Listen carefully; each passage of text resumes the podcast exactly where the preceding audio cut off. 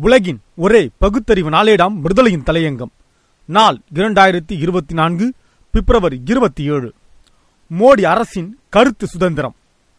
இங்கிலாந்தில் உள்ள இந்திய வம்சாவளி பேராசிரியர் மக்களாட்சியின் மாண்புகள் குறித்த கருத்தரங்கில் கலந்து கொள்ள இந்தியா வந்தபோது விமான நிலைய அதிகாரிகளால் தடுக்கப்பட்டு மீண்டும் லண்டனுக்கே திருப்பி அனுப்பப்பட்டார்.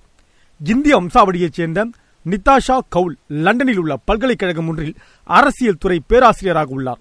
கர்நாடக மாநிலம் பெங்களூருவில் அம்மாநில அரசு நடத்திய அரசியல் அமைப்பு மற்றும் தேசிய ஒருமைப்பாடு மாநாடு இரண்டாயிரத்தி இருபத்தி நான்கு நிகழ்வில் மக்களாட்சியின் மாண்புகள் குறித்து பேச சிறப்பு பேச்சாளராக அழைக்கப்பட்டிருந்தார். இவர் இருபத்தைந்து இரண்டு இரண்டாயிரத்தி இருபத்தி நான்கு அன்று நிகழ்வில் உரையாற்ற லண்டனில் இருந்து பெங்களூருக்கு வருகை புரிந்தார். விமான நிலையத்திலிருந்து குடியுரிமை அதிகாரிகள் அவரை விமானத்திலிருந்து இறங்க அனுமதிக்கவில்லை.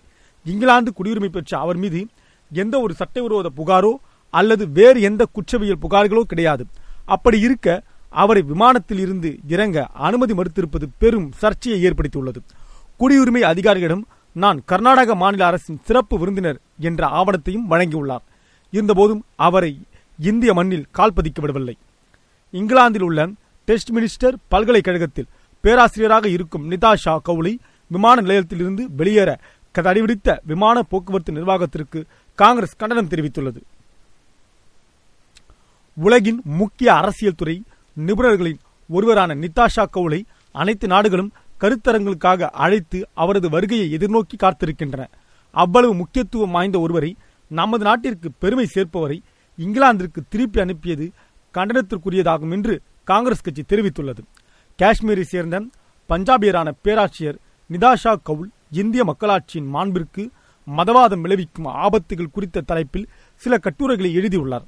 இதற்கு ஆர் எஸ் எஸ் அமைப்பு கடுமையான எதிர்ப்பை தெரிவித்திருந்தது.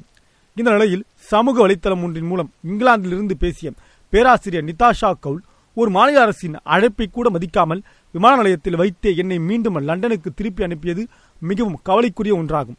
நான் கர்நாடக அரசின் அழைப்பிதழ் தொடர்பான அனைத்தையும் அவர்களிடம் காட்டினேன். இருப்பினும் அவர்கள் விமான நிலையத்தில் இருந்து வெளியே செல்ல அனுமதிக்கவில்லை. என்னுடைய உரையை நிகழ்த்த ஏற்பாட்டாளர்களுக்கு அனுமதித்து விட்டேன் அது வாசிக்கப்படும் என்று கூறியுள்ளார். மோடி தலைமையிலான ஒன்றிய அரசு பாசிச அரசு என்றும் நாம் சொல்வது எல்லாம் மிக சரியானது. துல்லியமானது என்பதை மோடி அரசு எடுத்து வைக்கும் ஒவ்வொரு அடியிலும் தனக்குத்தானே நிரூபணம் செய்து வருகிறது. உலக பத்திரிகை சுதந்திர குறியீட்டில் நூற்றி எண்பது நாடுகளுக்குள் நூற்றி அறுபத்தோராம் இடத்தில் இந்தியா இருக்கிறது என்றால் இதைவிட இந்தியாவிற்கு தலைகுனிவு வேறு எதுவாகத்தான் இருக்க முடியும்? சுய விளம்பரம் என்று எடுத்துக்கொண்டால் பிரதமர் மோடியை வெல்ல வேறு யாராலும் முடியாது. முடியவே முடியாது. ஒவ்வொரு ரயில்வே நிலையத்திலும் பிரதமர் மோடியின் படம் பிரம்மாண்டமாக வைக்கப்பட்டுள்ளது. ஒரு ரயில் நிலையத்தில் வைக்கப்படும் பிரதமர் மோடியின் படத்துக்கான செலவு ரூபாய் இருபத்தைந்து லட்சம் என்றால் இந்தியா முழுமைக்கும் எவ்வளவு கோடி ரூபாய் செலவு? இருபது கோடி மக்கள் இரவு உணவின்றி படுக்கப் போகும் ஒரு நாட்டில் ஒரு பிரதமரின் சுய விளம்பரத்திற்காக இப்படி ஒரு செலவு? தான் அணியும் உடையின் மதிப்பு பத்து லட்சம் ரூபாய் என்று அறிவித்தார்தானே? ஹிட்லர் கூட தேர்தல் வாயிலாக ஆட்சியை பிடித்தவர்தான். அவரின் முடிவு என்னவாயிற்று? இவற்றிற்கெல்லாம் மக்கள் கற்பிக்கும் பாடம் வரும் மக்களவைத் தேர்தல்தான்.